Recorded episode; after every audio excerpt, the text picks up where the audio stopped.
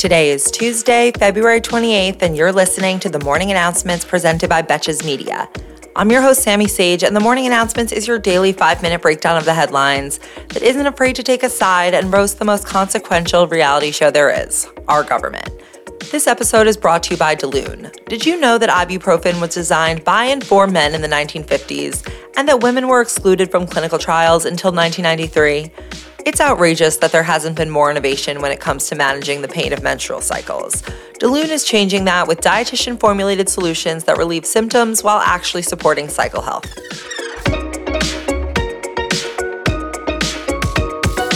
A newly unsealed legal filing from Dominion Voting Systems' defamation lawsuit against Fox News has revealed new depths of Rupert Murdoch's involvement with the network's editorial decisions during the twenty twenty election and after. When he was deposed last month, Murdoch said under oath that he seriously doubted any claim of massive election fraud from the beginning and conceded that Fox News was, quote, trying to straddle the line between spewing conspiracy theories, yet calling out the fact that they are actually false. And it wasn't just Murdoch who knew it. Fox's chief legal and policy officer said in his deposition that he too was aware that hosts were broadcasting falsehoods. The filings also reiterate the extent to which this was a profit-driven decision, and that extent is the fullest. In one example, Murdoch confirmed that he could tell Fox to stop running certain advertisers, specifically the MyPillow guy Mike Lindell, who was not only a guest on Fox, but also pays the network a lot of money for advertising. According to Rupert, they don't stop running Mike Lindell because, quote, it's not red or blue, it's green. Perhaps the most salient revelation, though, is that during the twenty twenty campaign season, Murdoch gave Jared Kushner early access to Biden's campaign ads, ones which are going to air on Fox before they were public. Possibly the only thing more valuable at the time would have been Hunter Biden's laptop itself. So you may be wondering, when will we find out if Fox is actually going to have to pay Dominion one point six billion dollars? As of now, unless there's a settlement, a five-week trial is scheduled to start on April seventeenth. And a quick aside, yesterday's Extra Extra episode for subscribers was a full deep dive into the history of Fox News and their three-decade journey from a credible conservative-leaning news source to a purveyor of tinfoil hats. There's a seven-day free trial on Apple Podcasts, or search for Morning Announcements Extra Extra in your Spotify search.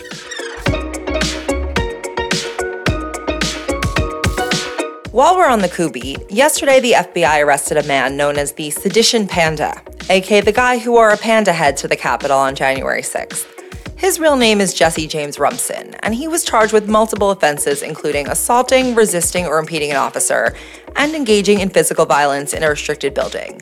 The F B I has video footage of him grabbing an officer's face shield and encouraging people to storm the Capitol, at one point yelling, "Get a ram!" And that's how you know it was a right-wing insurrection. If this were California, people would think you were looking for an Aries.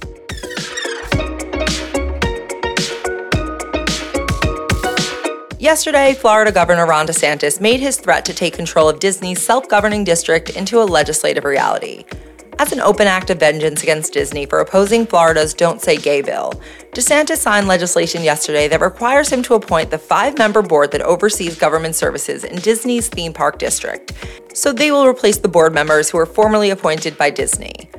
At the bill signing yesterday, DeSantis said, "The corporate kingdom finally comes to an end. There's a new sheriff in town, and accountability will be the order of the day." The only magic left in this kingdom is that DeSantis has me feeling badly for a multi-billion dollar corporation.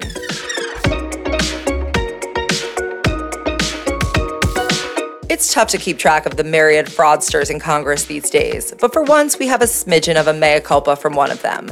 Representative Andy Ogles, the one who lied about being an economist and investigating international sex crimes, acknowledged yesterday that he misstated his college major by saying that he received a degree in international relations from Middle Tennessee State University when his degree was actually in something called liberal studies.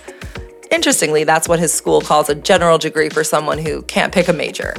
Also notable is that he did his first three years of college from nineteen ninety to nineteen ninety-three, but didn't complete it until two thousand seven over the internet. Ogles did not, however, address his claim to be an economist, when in reality, we now know he only took one community college economics course, and he got a C. Actually quite on brand for the party of trickle-down economics.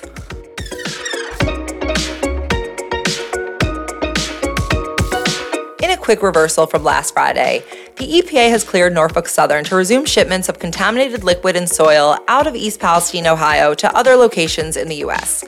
On Saturday, officials in Texas and Michigan were surprised when hazardous waste arrived for disposal in their states, saying that they had not received any warning. That's just America. If no one's flying migrants across the country, they're playing hot potato with toxic waste. Meanwhile, residents of East Palestine who are pursuing class actions have asked a federal judge to block Norfolk Southern from removing the wrecked rail cars from the crash site, saying that it will destroy evidence of the company's liability. According to lawyers for East Palestine residents, Norfolk Southern said last week that they plan to have the wreckage removed by March first and only make it available for inspection for two days. I don't know about you, but I haven't seen a company be this quick about their environmental cleanup in quite a while.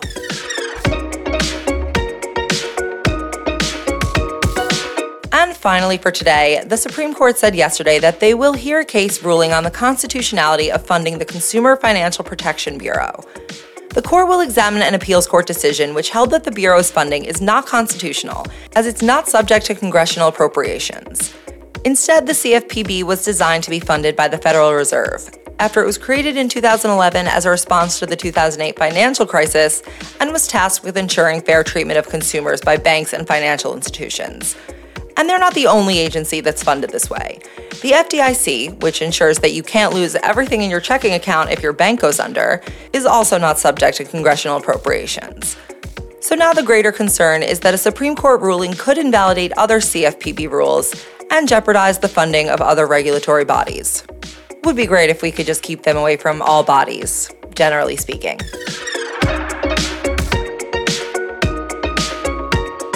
Thank you for listening to the morning announcements, and thanks again to our partner DeLune. DeLune creates effective drug-free supplements for period cramps, P M S, and optimal cycle health, so you can get the relief you need naturally and start feeling like your best self. I've been taking DeLune for the past two months, and I've already noticed that my cramps were much less severe this past cycle, and I did not have to rely on my usual combination of O T C painkillers and a heating pad. So if you want to try it, of course, we have an offer for you. Get twenty-three percent off your first order of full cycle hormonal support by DeLune at cyclehealth.com slash announcements. And if DeLune isn't the right match for you, your money back is guaranteed. That's cyclehealth.com slash announcements. Until tomorrow, I'm Sammy Sage, and now you know what the fuck is going on. Betches.